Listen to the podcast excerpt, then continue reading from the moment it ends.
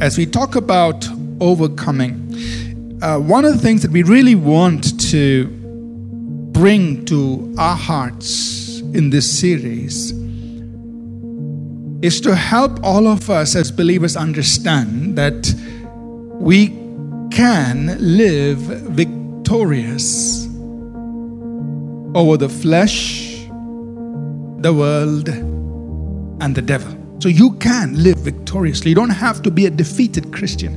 You don't have to be a defeated believer. You don't have to.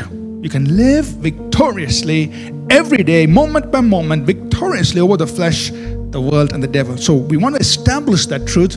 But then we also, as we go through this series, we want to help us understand how to live victoriously. What has God already provided for us so that all of us as believers can live victoriously? Victorious lives over the flesh, the world, and the devil. Now, as long as you and I are in the world, till our final breath, we will have battles. God never said, you'll never have battles. You will have, we, all of us will have. And we will have conflict in all of these three areas, the flesh, the world, and the devil. There will be conflict until our final breath. But the good news is, God has given to us what we need to live victoriously, and we must learn how to live victoriously. The Bible saying, whoever, that means anyone and everyone who's born of God, you are born to win. You're born to overcome. Overcome what? The world. That means everything you and I have to contend with in this world. The flesh, the world, and the devil. We are overcomers. When you receive Jesus Christ as your Lord and as your Savior, it's not just, okay, now I know I'm saved, I'm going to go to heaven. It is true that uh, you, because of your faith in Christ and in His death and resurrection, uh, we are now rescued from eternal damnation, and we can now uh, enter the very presence of God. That is true. But salvation is more than just an assurance of going to heaven. Two important things that salvation includes. First of all, our salvation includes abundant life. So the point I want you to get is this: God has given us abundant life. It's in our spirit, and this life is intended to drive darkness out, so darkness cannot dominate you.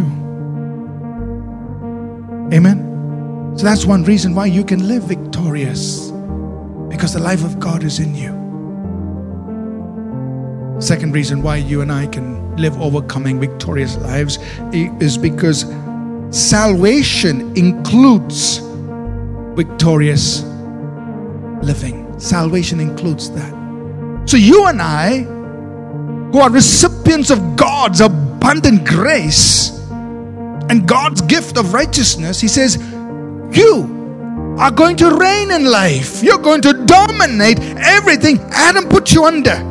You are no longer a slave. You're no longer in subjection to what the one man's disobedience brought upon the human race. Through the obedience of Jesus Christ, you will reign. You will dominate. You will have dominion over everything, over sin, Satan, death, everything Adam put us under.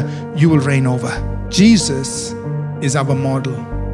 Jesus is our model. In this world, we are like Him. Our life in this world is the same as His. As He is, so are we in this world. Is Jesus victorious over the flesh, the world, and the devil? Or is He in bondage to any of that? No. As He is, so are we in this world. Amen? That's who you are, and that's what is possible for every believer. But the key is what we read in First John chapter five verse four. We have victory through our faith. We have victory through faith.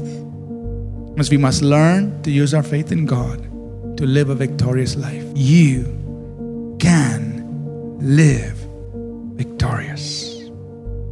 You can. You are an overcomer. Amen.